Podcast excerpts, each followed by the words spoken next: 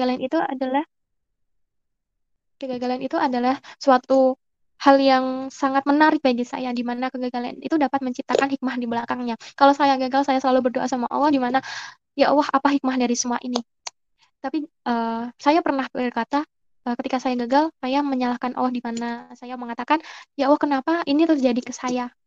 Dan akhirnya teman-teman saya selalu gagal beberapa kali dan tentu saya tidak bersyukur dan tidak menerima kegagalan itu. Ternyata alhasil uh, saya lebih terpuruk dan lebih kurang bisa memaknai hidup dengan rasa syukur begitu teman-teman. Kalau saya sekarang alhamdulillah sudah terbuka banyak. Jadi uh, ketika menanggapi suatu kegagalan adalah suatu hal yang menarik begitu teman-teman. Jadi kalau artian menarik begini. Jadi kalau kita gagal ya teman-teman, itu adalah suatu teka-teki bagi saya. Kenapa Allah memberi ini memberi saya gagal gitu?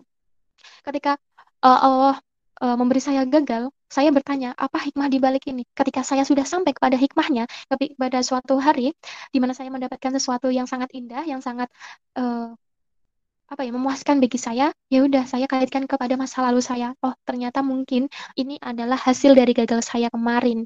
Jadi itu adalah suatu hal yang menarik teman-teman. Jadi hidup itu ya kita enjoy saja ketika uh, apa pun itu ya, oh ya Allah, ternyata Allah menguji saya. Oh, ternyata Allah uh, sayang pada saya begitu.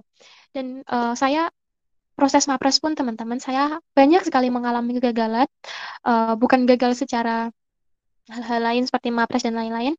Tapi saya gagal seperti pertama saya tidak mengikuti beberapa pelatihan, terus kemudian mental saya, uh, saya bahkan uh, sempat sakit dan lain-lain. Itu saya selalu dalam kegagalan itu selalu berdoa ya Allah, semoga hikmah ini adalah yang terbaik, semoga akhir uh, akhir dari semua ini adalah baik. Semoga dan saya selitkan semoga ini adalah hadiah untuk saya di film film Mapres nanti dan oh alam syukur alhamdulillah di mana uh, di luar ekspektasi, ekspektasi saya di mana saya uh, mengatakan bahwa teman-teman saya sangat hebat teman-teman saya sangat unggul di atas saya tapi uh, Allah berkehendak saya untuk um, menjabat atau menerima hadiah berupa mahasiswa berprestasi dengan tingkat yang uh, memungkinkan tidak pernah saya bayangkan sebelumnya. Jadi enam besar di Filma Pres UNES itu adalah suatu hal yang sulit untuk saya capai begitu teman-teman. Tapi ketika saya uh, balik lagi, saya memang tidak mampu, tapi Allah mampu, teman-teman. Allah mampu untuk apa pun yang dia kehendakinya. Jadi saya tidak sampai sekarang alhamdulillah tidak pernah takut untuk mengatakan kalau ya Allah saya ingin itu. Saya tidak mampu tapi engkau mampu. Nah, dari itu teman-teman saya merasa lebih lebih memaknai di mana hidup itu tidak selalu mengenai diri saya. Tapi karena Allah juga begitu. Karena semata-mata di dunia ini kita hanya melakukan sesuatu yang hmm, kita kehendaki saja tanpa harus kayak misal uh, saya ingin itu, saya ingin ini, saya ingin itu, tapi uh, kita lupa sesekali kita lupa ya teman-teman saya pun sempat pernah dan sering sekali lupa begitu. Ya aku ingin ini, ingin itu, tapi tidak melibatkan Allah. Ya Allah cuma diam gitu teman-teman. Kalau analoginya begitu ya, Allah cuma diam. Kalau kita melibatkan Allah, uh, karena Allah, uh, saya meyakini uh, ya kekuasaan dan kekuatan dan kehendak Allah itu lebih dari segalanya gitu. Kalau kita pingin apa, misal saya pengen jadi dokter gitu, tanpa melibatkan Allah. Ya walaupun emang tidak uh, tidak mungkin bagi saya karena saya sekarang berada di jurusan bahasa dan sastra Indonesia dan ketika Allah itu menghendaki apa pun itu bisa terjadi ya teman-teman. Jadi uh, selalu melibatkan Allah dalam segala hal itu sangat uh, sangat happy menurut saya. Misal masak atau apa itu hal-hal kecil kita libatkan aja Allah kayak misal masak mensyukuri nikmat dari apa-apa yang kita lihat di sekeliling kita itu adalah nikmat juga teman-teman. Misal uh, ya itu ketika masak gitu ya. Ya Allah uh, ternyata ada ya buah seperti ini, ada ya sayur seperti ini begitu. Sungguh ya jangan sampai lupa dengan hal mengatakan seperti itu kalian uh, atau kita lupa untuk mengatakan syukur uh, memuji Allah begitu. Karena kebesaran Allah yang menciptakan sayur itu menjadi bisa dimasak bisa dimakan dan menjadi nutrisi bagi kita. Ya seperti hal-hal kecil seperti itu yang membuat hidup-hidup uh, manusia itu lebih uh, lebih positif gitu teman-teman. Jadi ngerasa lebih lebih memaknai hidup saja. Karena uh, self love dan Uh, mencintai Allah itu menurut saya adalah sejajar. Jadi gimana kita mencintai diri kita, ya kita harus mencintai Allah juga begitu ya teman-teman. Kalau kita insecure, berarti kita juga menghina Allah begitu. Kalau misal saya insecure nih, uh, kok saya nggak saya sama Natasha, Natasha itu ya teman-teman juara satu FBS ya, film Apres. Kalau saya juara dua, nah begitu. Kalau uh, saya insecure sama Natasha, kok Natasha gini gini gini, saya hanya segini gitu. Ya kita jadi kufur, jadi kita uh, membandingkan diri kita ya tidak akan tidak akan selesai begitu. Kalau kita hmm, tidak sadar akan prestasi yang kita diberikan ya diberikan sama Allah ya ya udah insecure itu ya juga menghina Allah begitu. Sudah diberikan malah mengejek gitu kan. Nggak fair ya teman-teman. Nah selanjutnya saya ingin bercerita mengenai the power of la haula wala quwata illa billah dan salawat. Nah kedua itu teman-teman yang selalu mengiringi saya dari saya sebelum masuk kuliah sampai sekarang. Nah uh, sedikit cerita saya ini adalah uh, anak dari keluarga yang sederhana, sangat sederhana, ya cukup begitu ya teman-teman. Di mana uh, saya dulunya merasa saya tidak bisa kuliah, saya pun tidak bisa uh, melanjutkan pendidikan saya ke swasta maupun negeri begitu ya teman-teman. Tapi teman-teman, saya di situ uh, mengatakan bahwa ya Allah, uh, Engkau yang memberikan rezeki, Engkau yang uh, mengatur semua kehidupan begitu ya teman-teman. Nah, ketika itu saya mengatakan kepada ibu saya dan meminta izin untuk kuliah, tapi tidak diperbolehkan teman-teman. Uh, bukan tidak diperbolehkan, tapi bapak ibu saya takut di mana nanti ketika di tengah-tengah tidak bisa membayar, tidak bisa uh, apa atau apa begitu. Tapi saya membuktikannya dengan uh, la haula dan sholawat. Karena semua la haula itu artinya itu ya teman-temannya tidak ada daya dan kekuatan tanpa pertolongan dari Allah. Nah, mesti uh, departemen Anissa ini udah paham banget mengenai la wal quwata illa. Dan uh, itu saya buktikan itu dari sebelum saya kuliah sampai sekarang saya pada di titik ini begitu karena itu berkat uh, keduanya itu bukan keduanya itu salah satunya yang tapi yang selalu saya kagumi begitu begitu luar biasanya kat, dua kata tersebut ya teman-teman la haula wala quwata illa begitu dan kemudian ketika uh, saya putus asa ketika saya benar-benar tidak mampu teman-teman saya melantunkan la haula wala quwata illa billah sebanyak-banyaknya teman-teman. Dan kemudian uh, alam saya sampai bisa kuliah di sini pun ya itu karena la haula wala quwata illa billah itu teman-teman. Uh, di mana uh, dibukanya mata hati kedua orang tua saya untuk mengizinkan saya kuliah di mana saya uh, kalau ingin melangkah itu yang pertama adalah ridho kedua orang tua saya kalau kedua orang tua saya ridho nanti Allah akan mengabulkan atau memberikan jalan gitu ya benar teman-teman Alhamdulillah saya sampai di ujian mandiri walaupun sempat uh, terombang-ambing begitu mengenai biaya karena ada SPI juga tapi alhamdulillah dengan jalan Allah dari mana pun itu uh, saya dapat uh, membayarnya dengan lunas. Kemudian saya kuliah dan ketika saya kuliah masuk kuliah itu pun saya langsung mikir, UKT semester depanku bagaimana ya? Kemudian apa yang harus aku lakukan ya kayak gini gini gini gini dan saya pun tidak pernah berpikiran untuk menjadi mahasiswa berprestasi. Tapi saya uh, mengatakan atau mensolawati bagi orang-orang yang wisuda. Saya ingin wisuda, ya Allah. Ketika saya ingin wisuda, berarti pendidikan saya itu sampai sampai kepada akhir gitu. Jadi uh, menbidik solawat itu teman-teman, kalau menurut saya bidiklah yang paling tinggi. Jadi nanti hal-hal kecil pun itu dapat uh, di itu ya mengikuti begitu ya teman-teman. Uh, begitu juga waktu saya Pilmapres itu uh, dulu waktu mamba saya mensolawati banner yang ada di depan universitas di mana itu ada uh, 16 ya, 16 mahasiswa berprestasi tahun 2018.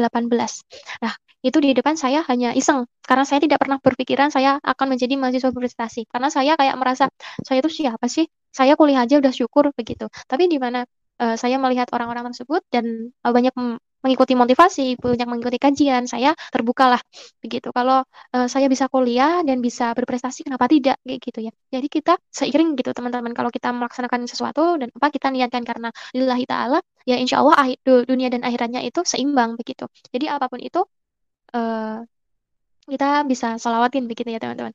Jadi uh, dari itu saya solawatin sampai tiga kali. Setiap lewat saya solawatin, setiap lewat saya solawatin dan sekarang alhamdulillah foto saya berada di salah satu uh, uh, jajaran mahasiswa berprestasi pada tahun 2021 yang bannernya masih dipasang di depan gerbang. Itu rasanya ya Allah, kenapa Allah baik sekali begitu ya. Kenapa uh, saya yang banyak dosa ini, banyak ini gini gini uh, banyak kesalahan dan banyak hilafnya. Selalu Allah memberikan yang terbaik. Selalu Allah memberikan harapan-harapan dari hamba-hambanya. Yaitu teman-teman uh, jadi itu kan saya mengagumi kayak sholawat dan emang kekuasaan Allah itu sangat luar biasa begitu teman-teman. Kemudian uh, sholawat yang selanjutnya juga saya pernah mensolawati dan uh, ketika sholawat saya latunkan la haula saya ketika melihat pesawat teman-teman kayak merasa ah saya siapa sih bisa naik pesawat gitu tapi ketika saya ada pesawat di atas, saya mengatakan, La haula wala quwata illa billah, wa sholli ala sayyidina Muhammad wa ala sayyidina Muhammad, wa sholli ala sayyidina Muhammad wa ala sayyidina Muhammad sampai tiga kali, dan mengatakan, Ya Allah, uh, pesawat itu milikmu, dan siapa pun uh, bisa engkau kehendaki untuk menaikinya. Uh, izinkan aku, uh, izinkan hamba untuk menjadi salah satunya, begitu teman-teman. Dan Qadarullah, Alhamdulillah, di mana itu beberapa hari atau beberapa minggu kemudian saya ditelepon dari pihak kampus, saya diajak untuk ke Pulau Lombok, NTB, untuk mengikuti lomba LKTIN dan di situ saya merasa kekuasaan Allah begitu dekat dan saya mulai itu tidak pernah untuk berhenti bermimpi setinggi-tingginya di mana uh, karena apa ya kita tidak mampu tapi Allah itu sangat memampukan begitu dan ini di kamar saya pun banyak sekali tulisan yang alhamdulillah satu persatu sudah terwujud teman-teman uh, dari menjadi mahasiswa berprestasi kemudian hal lain-lain yang konyol-konyol tapi alhamdulillah dengan uh, kekuasaan Allah begitu ya dengan keridhaan Allah satu persatu bisa saya capai. Begitupun saya selalu mensyiarkan uh, kepada adik-adik maba atau teman-teman yang selalu datang ke uh, kamar saya begitu ya. Ketika melihat tulisan-tulisan di tembok, mereka berkata, lah ngapain kayak gitu berdoa aja sih ya nggak apa-apa itu ikhtiar saya gitu kenapa saya menuliskan impian-impian saya di tembok uh, karena menurut saya tulisan itu bisa kita renungi setiap hari dia uh, kita kan uh, juga merupakan manusia yang pelupa ya teman-teman. Ya walaupun saya pelupa banget begitu ya. Tapi uh, hal ini bisa dicoba karena hal ini juga saya adaptasi dari Mbak Arum di mana dulu saya juga pernah mensolawati Mbak Arum di mana Mbak Arum ngisi si maba uh, silaturahmi mahasiswa baru di fakultas ketika itu saya melihat Mbak Arum dan saya solawatin ya Allah suatu saat saya ingin di posisi Mbak Arum dan alhamdulillah uh, dan sekarang satu persatu itu dapat saya capai dengan kepuasan saya sendiri tanpa harus terpatok dengan kepuasan orang lain begitu. Nah, uh, rasanya kalau kita tempel di tembok itu apa ya teman-teman ya? Uh, ketika kita habis wudhu, ketika kita habis baca Quran, ketika habis sholat, kita lihat dan kita sholawatin, kita berdoa dalam hati, gitu terus secara terus menerus. Ya, doa itu seperti sepeda kan ya teman-teman. Semakin kita kayu, semakin kita sampai dekat dengan tujuan kita begitu. Dan banyak lagi mengenai uh, mengenai kekuatan ya, kekuatan la haula wala quwata illah billah dan sholawat itu teman-teman. Jadi saya uh, juga di hari ini pun juga berkat doa saya di mana saya mengatakan kepada Tuhan, uh, kepada Allah begitu ya. Ya Allah, saya ingin mensiarkan uh, saya ingin berbagi bagaimana engkau menolong saya, bagaimana kekuasaanmu itu uh, benar-benar ada dengan saya begitu. Dan sekarang alhamdulillah saya bisa berbagi dengan teman-teman uh, departemen Anissa dan teman-teman yang lain. Kalau saya di sini pun karena Allah, bukan karena saya sendiri, karena Allah yang memampukan gitu. Saya sampai sekarang pun tidak mampu untuk menjadi apa-apa begitu ya karena Allah. Baik teman-teman kita lanjut ya nanti uh, jika masih ingin ditanyakan bisa bertanya di sesi tanya jawab ya teman-teman. Ya kemudian uh, ini adalah subtema yang diberikan oleh Kak Anissa di mana mengenali potensi diri dan kiat agar tidak insecure. Nah, ini sangat menarik teman-teman. Di mana tapi nanti ketika potensi ini saya ubah jadi passion tidak apa-apa ya teman-teman ya. Karena potensi sendiri itu adalah suatu uh, apa ya, kepuasan diri atau uh, lebih cenderung lebih ke jati diri begitu, tapi uh, bukan bukan suatu kemampuan. Kalau passion kan kemampuannya teman-teman. Nah, jadi uh, saya menuliskan kita adalah hebat tanpa harus dibandingkan. Nah, yang pertama adalah mengenal passion itu bagaimana teman-teman yang saya uh, lakukan sekarang sampai eh, lakukan dulu sampai sekarang yaitu adalah mengenal diri saya sendiri. Who am I? Uh, tidak akan tahu jika kita tidak mengenal diri sendiri. Jadi teman-teman kita bisa berbicara dengan diri sendiri itu kapan pun. Tapi uh, kendalanya apa? Kita sering lupa untuk berbicara dengan diri sendiri. Kalau saya setiap hari saya sempatkan 5 menit, 10 menit untuk berbicara kepada diri saya sendiri di mana apa sih mau kamu? Kamu hari ini bagaimana? Apa kabarmu hari ini? Uh, hanya sebatas kamu sehat kan? Kuat-kuat ya. Ayo kita beribadah bareng, kita sama-sama uh, temenin aku ya sampai akhir. Jangan sakit ya atau ayo uh, kamu kuat, jangan sakit, nanti ibadahnya terganggu atau apa. Gak apa-apa teman-teman, kita lebih sering aja kita ngomong sama diri sendiri, lebih positif, lebih kita pandai untuk memotivasi orang lain, menasihati orang lain, tapi kita tidak pandai untuk menasihati diri sendiri.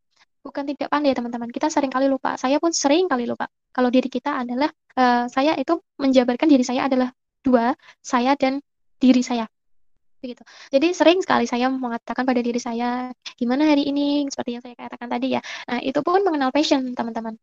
Gimana uh, passion itu sendiri, bagaimana apa yang kita suka dan tidak suka, itu harus dua-duanya harus klop begitu ya, teman-teman. Ketika saya dan diri saya itu Ya, oke, ayo kita coba. Yuk, oh ternyata enak ya. Oh ternyata aku bisa ya.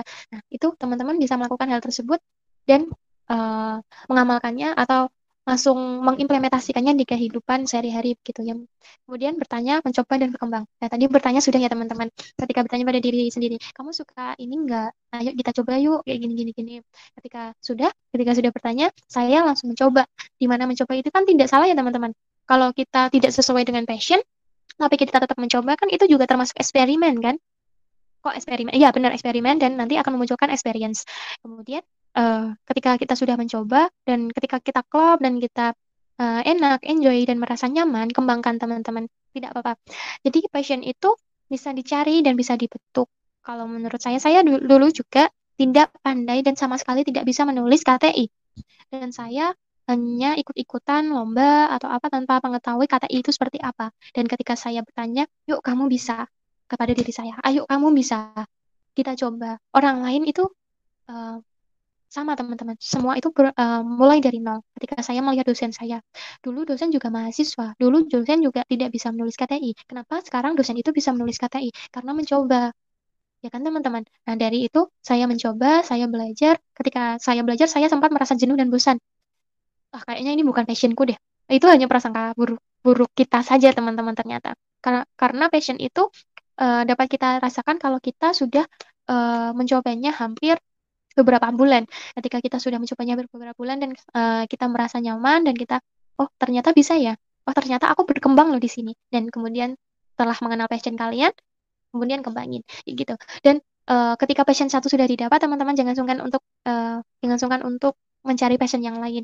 Nah, dan saya ini uh, juga dulunya tidak itu ya teman-teman tidak memiliki passion menulis dan bercita-cita membuat buku pun tidak pernah begitu.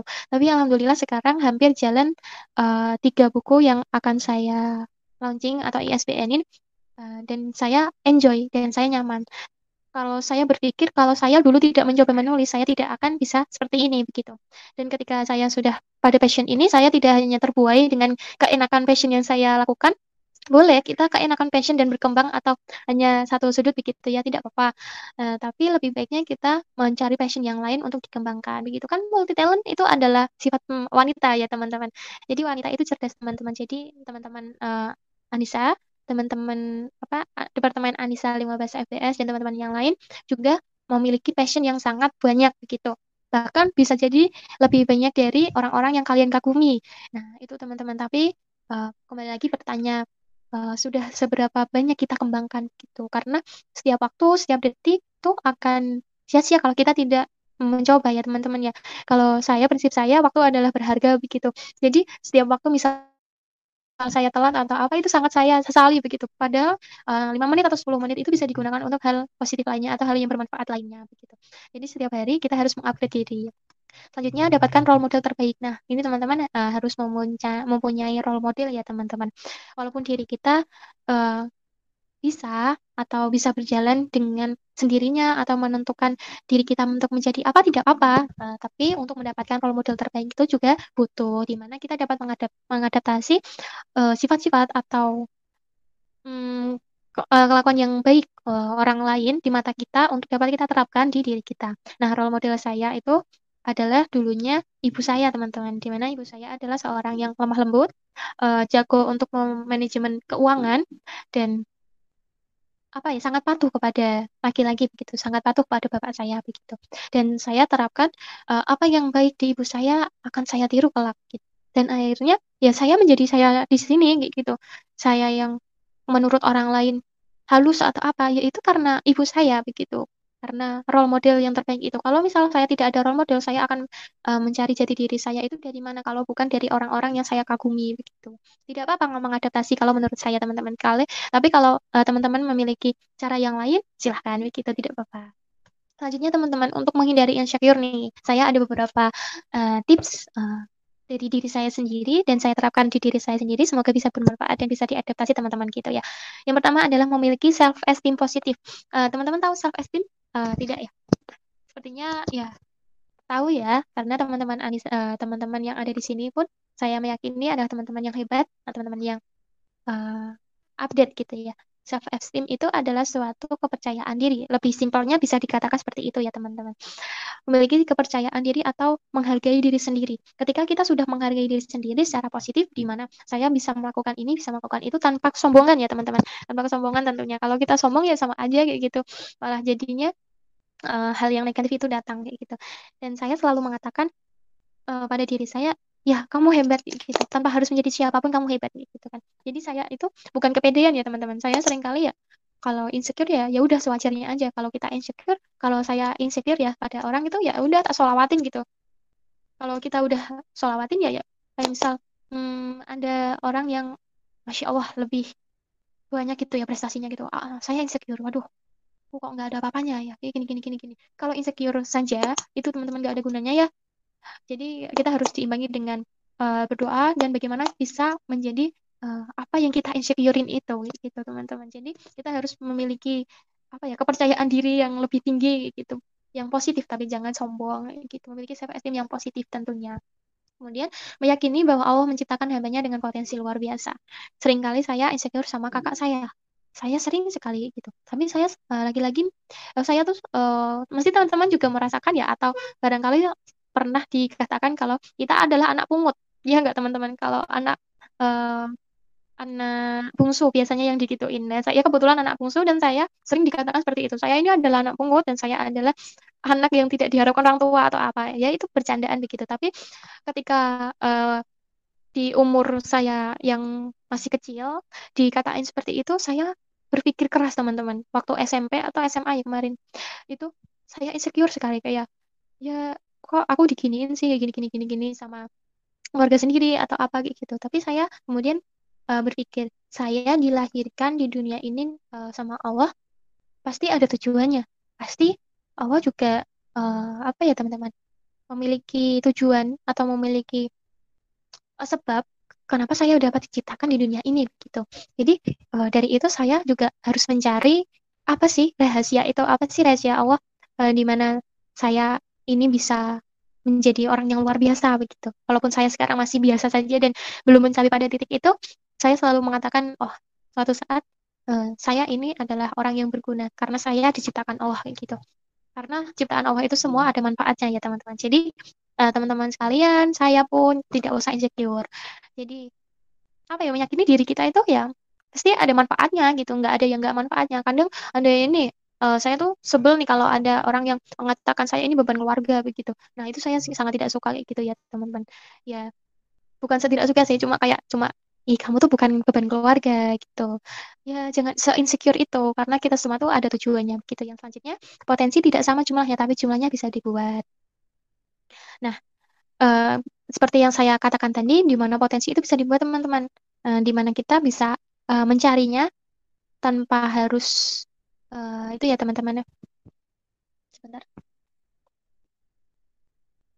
Potensi itu bisa dicari, bisa dibuat, dan itu sebagai pengalaman saja. Kalau kita masih diberikan Allah waktu, masih uh, bisa uh, diberikan Allah kesempatan dalam hidup ini ya, ya udah kita uh, maksimalkan sebaik mungkin untuk mencari potensi-potensi kita yang terpendam, gitu. Nah selanjutnya ini tidak terlihat apa Nah, ini yang selanjutnya ya teman-teman. Teman, Allah tidak suka ciptaannya dibandingkan. Nah, itu. Kalau kalian punya karya dibandingkan sama orang lain, kalian mesti merasa marah ya. Nah, begitupun mungkin uh, saya menganaloginya seperti itu. Jadi kita tidak perlu membandingkan diri kita karena diri kita itu sangat istimewa ya teman-teman. Begitu. Kemudian perbaiki, jangan dibandingkan. Kalau dibandingkan terus sampai diperbaiki ya insecure-nya sampai mati begitu ya teman-teman. Nah, misalnya kalau kita membandingkan diri terus tanpa bersyukur, jadi kita uh, kufur nikmat gitu. Nah, ini selanjutnya teman-teman produktif pada masa pandemi. Kita cepat aja ya, soalnya waktunya udah mulai eh, mau habis nih. Produktif pada masa pandemi. Nah, teman-teman, kalian eh, memaknai pandemi itu seperti apa sih? Kalau uh, saya sendiri, kali itu memaknai pandemi itu bukan musibah, teman-teman. Kita itu bisa memaknai sebagai ujian. Dan apakah kita itu dapat lulus dengan predikat terbaik di masa pandemi ini? Nah, tips menjaga keproduktifan di masa pandemi. Ini yang selalu saya uh, selalu saya galakkan ya teman-teman di kehidupan saya di mana nanti bisa teman-teman kalau bermanfaat bisa ditiru dan kalaupun tidak bermanfaat tidak apa-apa gitu. Selanjutnya yaitu kuatkan niat dan motivasi teman-teman. Yang pertama adalah niat di mana kita memulainya dengan bismillah. Bismillah di masa pandemi ini uh, saya harus lebih baik gitu.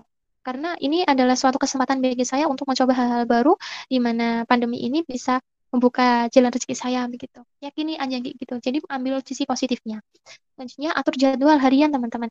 Jadi uh, setiap hari saya mengatur jadwal harian seperti yang pertama uh, saya memiliki buku kecil itu isinya uh, harian saya. Seperti pada pagi hari, misal nih jam 3 bangun uh, sholat malam atau apa, pagi subuh, kemudian uh, pagi minimal berapa menit olahraga atau apa sampai nanti kita tidur begitu. Nah, itu adalah suatu keproduktifan di masa pandemi dan kita harus melaksanakan secara konsisten, teman-teman. Nah, kemudian enjoy your days. Nah, ini penting banget teman-teman kalau kalian merasa tertekan di masa pandemi ya sampai kapan pun kita tidak bisa menikmati masa pandemi ini secara lebih bermakna begitu. Jadi, uh, enjoy aja uh, yakini masa pandemi ini adalah suatu proses hidup di mana kita nanti akan bercerita kepada anak cucu kita, kita bisa melewati masa pandemi ini dengan baik dan luar biasa begitu dengan karya-karya kita yang uh, bisa dinikmati banyak orang. Gitu. Yang selanjutnya yaitu pola hidup sehat dan positif. Nah ini juga harus diterapkan teman-teman. Kita kalau sakit juga produktivitas di masa pandemi akan menurun. Selanjutnya ikhlas dengan keadaan karena Allah karena masa pandemi ini pun uh, saya meyakini adalah ini juga uh, takdir Allah begitu ya. Sudah di uh, atur Allah sedemikian rupa begitu. Ya udah ikhlas aja gitu. Ya emang kita di masa sekarang masa pandemi begitu. Ya kita rasakan aja semua akan berakhir dengan indah dan di mana uh, kita memaknai masa pandemi ini sebagai sesuatu hal yang uh, lebih baik gitu. Yang selanjutnya tantang diri kita teman-teman. Kalau kita bisa menantang diri kita kamu uh, aku bisa apa sih? Aku di masa pandemi harus memiliki ini ini ini ini. Kalau saya dulu menantang diri saya, saya mengikuti lebih dari tiga perlombaan, saya uh, ISBN-kan lebih dari satu buku dan menjadi mahasiswa prestasi. Dan alhamdulillah sekarang sedikit demi sedikit uh, Allah mengabulkannya, begitu ya teman-teman. Kemudian membuat target harian, bulanan, dan tahunan. Nah ini ini masih di masa pandemi kan ya teman-teman. Kalau saya itu saya memiliki target teman-teman, di mana saya tempel uh, di kamar-kamar saya harian, bulanan, dan tahunan. Ketika bulanan itu uh, seperti misal saya harus uh, menerbitkan apa atau membuat jurnal apa yang bermanfaat atau men-share uh, minimal lima apa gitu kalau tahunan itu jangka panjang seperti uh, membuat buku atau yang lain-lain. Nah, itu kalau kita mempunyai target, kita tidak akan malas-malas lagi, teman-teman. Insya Allah ya. Maknai pandemi sebagai sebuah kesempatan. Seperti yang saya katakan tadi, kita bisa memaknai uh, pandemi itu secara positif, begitu ya, teman-teman. Banyak kok, teman-teman, uh, ya seperti yang saya katakan di awal ya hidup itu pilihan. Kita tinggal milih uh, mau positif apa negatif. Kalau kita memilih positif ya kita akan mencapainya. Kalau kita memilih negatif ya ya udah kita menjadi contoh yang negatif bagi orang-orang yang uh, mencari contoh yang buruk begitu ya. Selanjutnya jika bosan belajarlah hal baru. Nah, tidak apa-apa teman-teman. Kalau kita bosan itu wajar. Tapi jangan sampai bosan itu membuat kita bermalas-malasan. Jadi kita belajar hal yang baru uh, kemudian lepas dari zona nyaman kita. Bahkan uh, sehari itu kalian harus um, belajar hal baru apa aja. Nah, itu ditulis aja tidak apa-apa, teman-teman. Itu yang sering saya lakukan. Selanjutnya adalah istiqomah. Nah, ini yang susah, teman-teman. Saya pun sampai sekarang untuk istiqomah pun masih berusaha sekuat tenaga uh, di mana uh, produktivitas atau memanfaatkan waktu yang Allah berikan ini dengan sebaik mungkin. Seba uh, sebagai apa ya? Uh, tips ini pun juga untuk diri saya, untuk pengingat diri saya, karena di masa pandemi ini sangat tantangan gitu ya teman-teman. Tapi bisa kok kita bisa melewatinya dengan baik.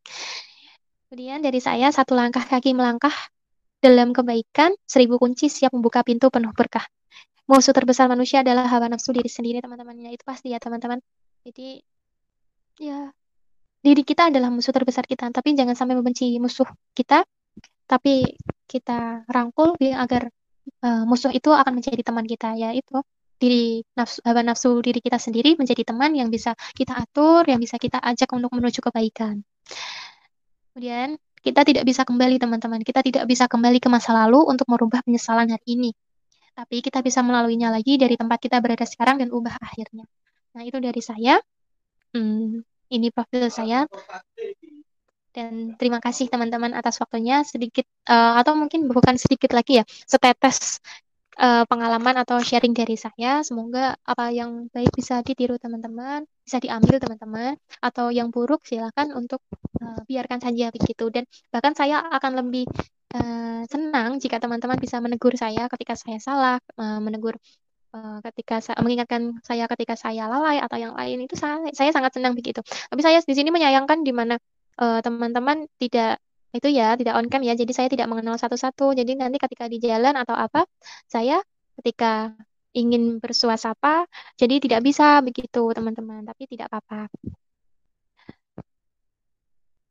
Baik teman-teman, oh ya untuk yang terakhir, uh, untuk teman-teman yang berminat untuk menerbitkan buku atau membuat buku, uh, nanti bisa itu ya teman-teman um, bisa apa bergabung atau join gitu sama saya atau nanti kontak saya saja nanti kita belajar bersama bareng-bareng dan insya Allah tahun ini saya ingin membuat kelompok uh, menulis menulis dan menerbitkan buku. Jadi teman-teman yang berminat uh, yuk kita berproduktif ria di masa pandemi ini dengan menciptakan buku yang bermanfaat untuk halayak umum begitu teman-teman.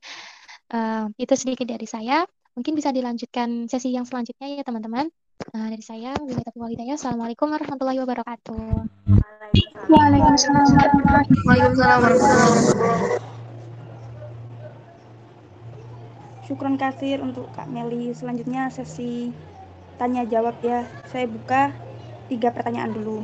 Buat yang mau bertanya, silakan raise hand atau langsung nyalakan mikrofon. Makasih. Baik, sepertinya sudah ada ini Kak, sudah ada pesan nih Kak.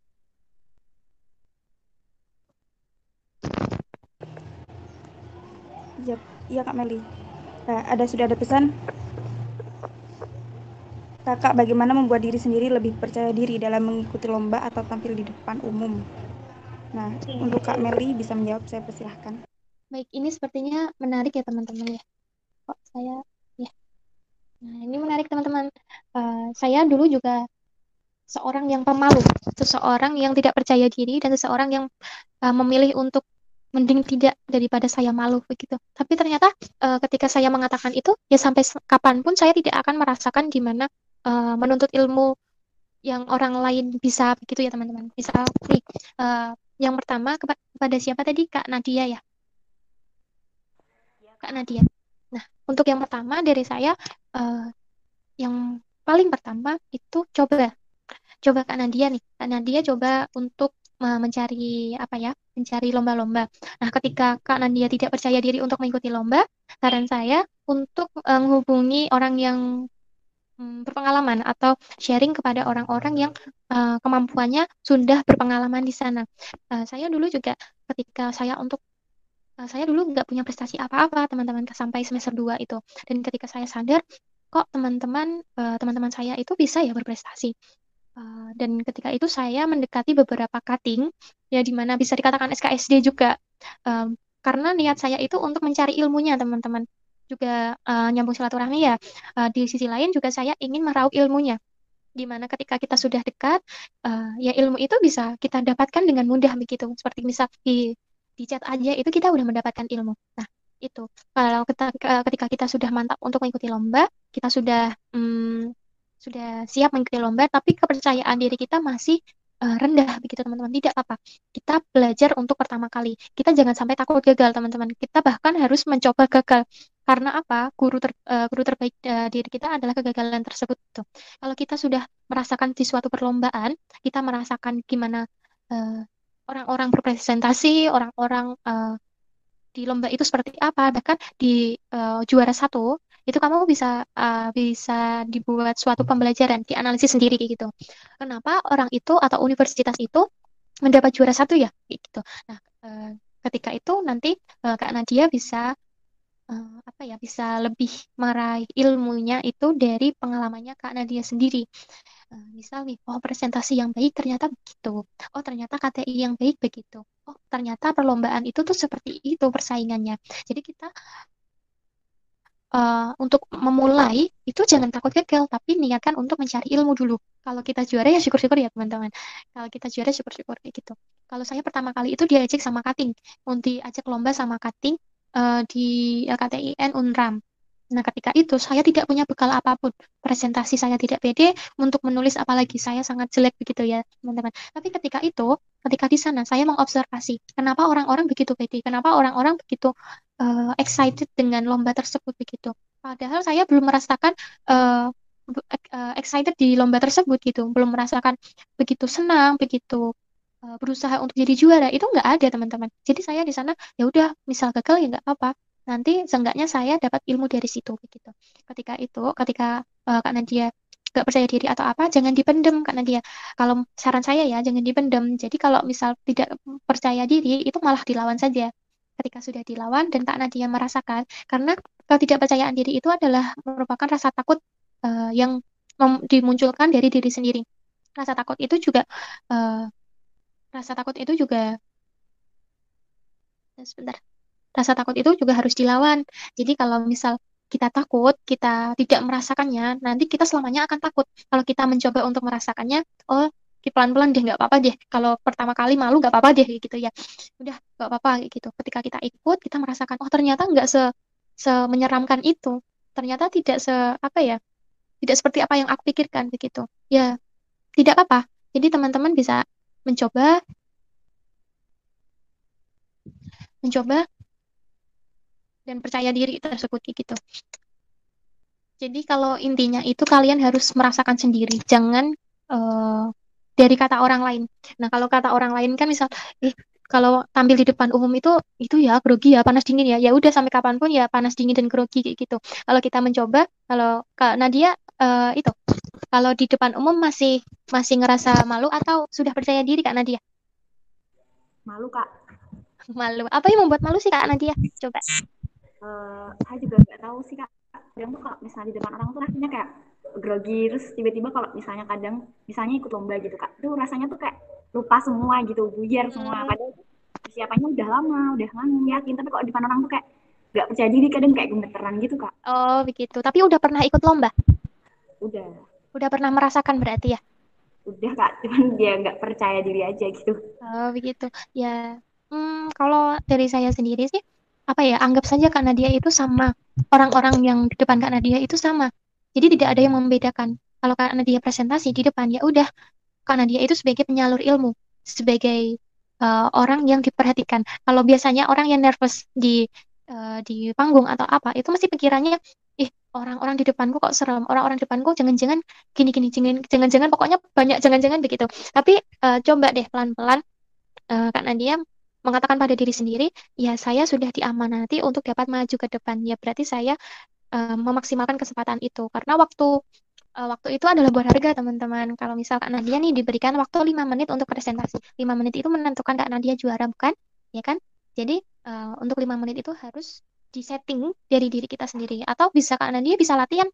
Bisa latihan, latihannya seperti apa? Di depan kaca, Kak Nadia uh, mengatakan pada diri sendiri, uh, ternyata itu ya, aku tidak seburuk apa yang aku pikirkan ya.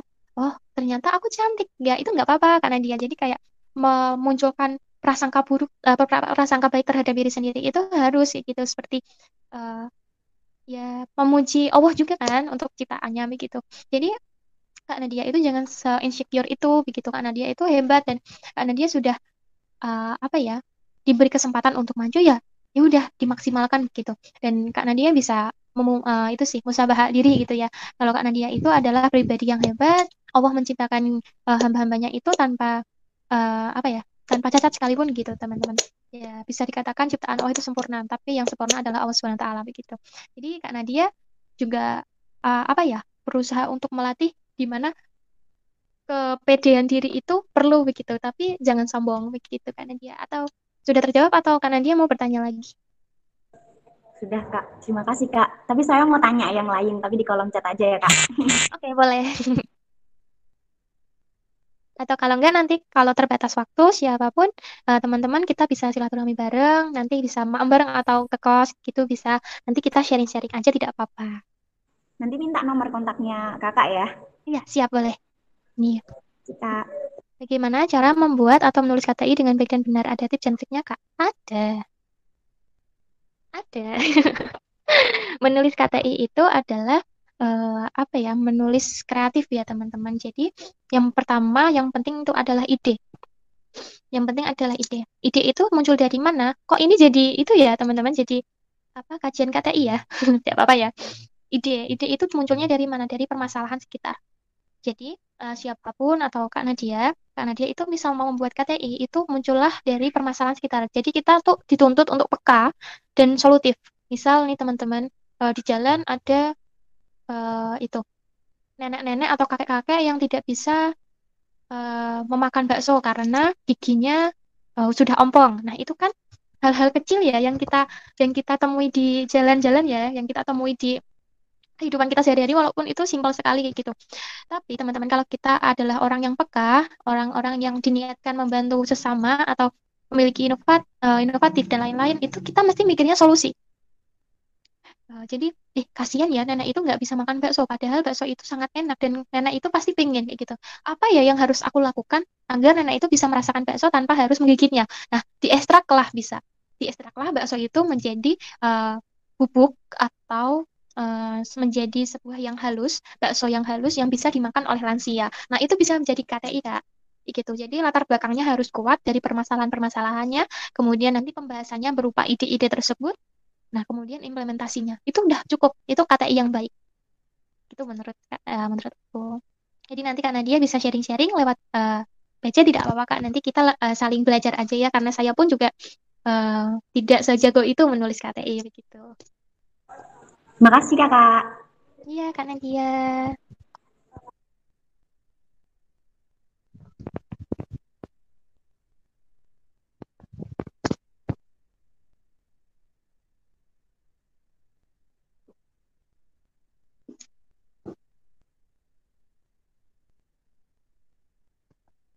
Bagaimana teman-teman? Tanya jawab selesai?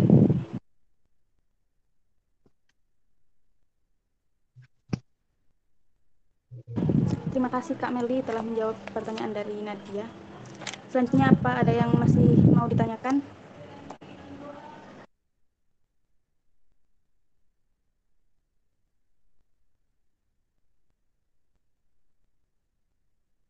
Kak, mau nanya lagi ah, daripada nggak ada yang nanya, dia aku wes nanya. Oke, Kak Nadia. Mbak, kalau misalnya kan uh, sekarang ini banyak kalau lomba di masa pandeminya ada lomba bikin isai gitu. Nah, kalau misalnya kita mau bikin isai itu itu tuh kayak karangannya tuh kayak gimana tuh Mbak? Itu kayak cerita cerpen apa gimana Mbak? Kalau bikin isai gitu. Hampir sama kayak cerpen atau gimana Mbak? Bikin isai itu. Uh, Oke, okay. uh, sebelumnya Kak Nadia ini angkatan berapa ya Kak? Saya angkatan 2020. Oh 2020, oke. Okay. Saya panggil Dek aja tidak apa-apa ya? Ya tidak apa, siap. Oke, Dek Nadia. Dek Nadia ini angkatan 2020, baru itu ya, baru seger-segernya jadi mahasiswa ya? Iya. Yeah. Pertahanin ya, Dek. Ambisnya ini tidak apa-apa, Dek. Jadi uh, ka kamu itu, uh, jadi kan di sini kamu tidak mengerti apa itu ISA ya? Nah, ini hmm. kamu bisa mempertanyakan kepada uh, kating-kating atau orang-orang yang bisa atau sudah um, ikut lomba isai begitu. Nah, yang pertama untuk menjawab pertanyaannya ya, isai itu beda dia sama cerpen ya. Isai itu beda sama cerpen. Jenisnya aja beda. Kalau cerpen itu adalah uh, suatu karya tulis ilmiah yang uh, fiktif atau hayalan begitu ya. Tapi kalau isai itu berupa ide kreatif seperti KTI, tapi lebih simpel. Isinya cuma pendahul uh, judul, pendahuluan, isi, dan kesimpulan. Itu saja. Dan uh, bisa ditulis tanpa cover, bisa ditulis uh, dalam kalimat-kalimat sederhana yang itu isinya juga pendapatnya uh, Dik Nadia yang di uh, di apa dikuatkan oleh pendapat ahli begitu. Nanti bisa deh uh, nanti PC uh, Kak Meli aja, nanti tak kirimin contoh KTI dan isainya. Nanti uh, Dek Nadia bisa mengadaptasi sendiri, nanti inovasi-inovasinya. Pesan kakak, kalau jadi mahasiswa itu yang kritis ya. Jadi kritisnya maksudnya gimana? Ketika kita uh, misal uh, setiap apa yang kita temui itu jadi suatu uh, solusi atau jadi suatu pemikiran yang bisa membantu banyak orang. Misal di jalan ya seperti contoh-contoh kecil tadi gitu. Misal terjadi bencana alam nih kayak gini, tapi ternyata bencana alam itu itu ya gara-gara secara dadakan gitu. Nah, Dek Nadia bisa uh, apa ya menciptakan alat pendeteksi bencana uh, secara sedini mungkin kayak gitu. Itu adalah suatu ide kreatif, Dek begitu. Jadi tidak apa-apa. Jadi belajar itu adalah hmm, jadikan belajar itu hal yang mengasyikan begitu ya. Kalau di Nadia suatu saat terjadi suatu kegagalan, nikmati kegagalan itu gitu. Seperti yang tak, tak, uh, saya katakan tadi, nikmati kegagalan karena kegagalan itu ya akan membawa hikmah-hikmah yang banyak selanjutnya gitu. Nanti bisa uh, chat bisa sharing-sharing bareng mengenai kata dan esai, oke? Okay? Ya Mbak, Mbak. Berarti kalau misalnya isai itu eh, nggak uh, perlu penelitian Mbak? Itu cuma ide-ide aja gitu ya Mbak? Apa gimana? Semuanya tidak perlu penelitian, ya. Penelitian oh. itu hanya sebatas apa ya? Bukan penelitian secara banyak gitu ya, harus terjun ke mana atau mana-mana. Itu itu bagus. Cuma kalau isai itu lebih ke perspektif diri, perspektif kita. Jadi KTI sama isai itu adalah suatu karya uh, tulis gagasan yang tidak perlu diimplementasikan atau kalau jadi lomba itu cukup uh, cukup sebuah paper atau proposal aja kayak gitu. Tapi kalau diimplementasikan itu lebih baik kayak gitu. Jadi kalau untuk lomba yang penting kamu ada masalah, ada ide dan uh, inovasi tersebut kayak gitu. Nah, di dalam latar belakang itu nanti uh, penelitiannya itu bukan penelitian dari kamu, tapi penelitian dari orang-orang terdahulu, penelitian-penelitian terdahulu. Nah, nanti baru pembahasan terdapat penelitian kecil atau analisis kecil dan ada hipotesis sementara, uh, hipotesis sementara gitu. Hmm.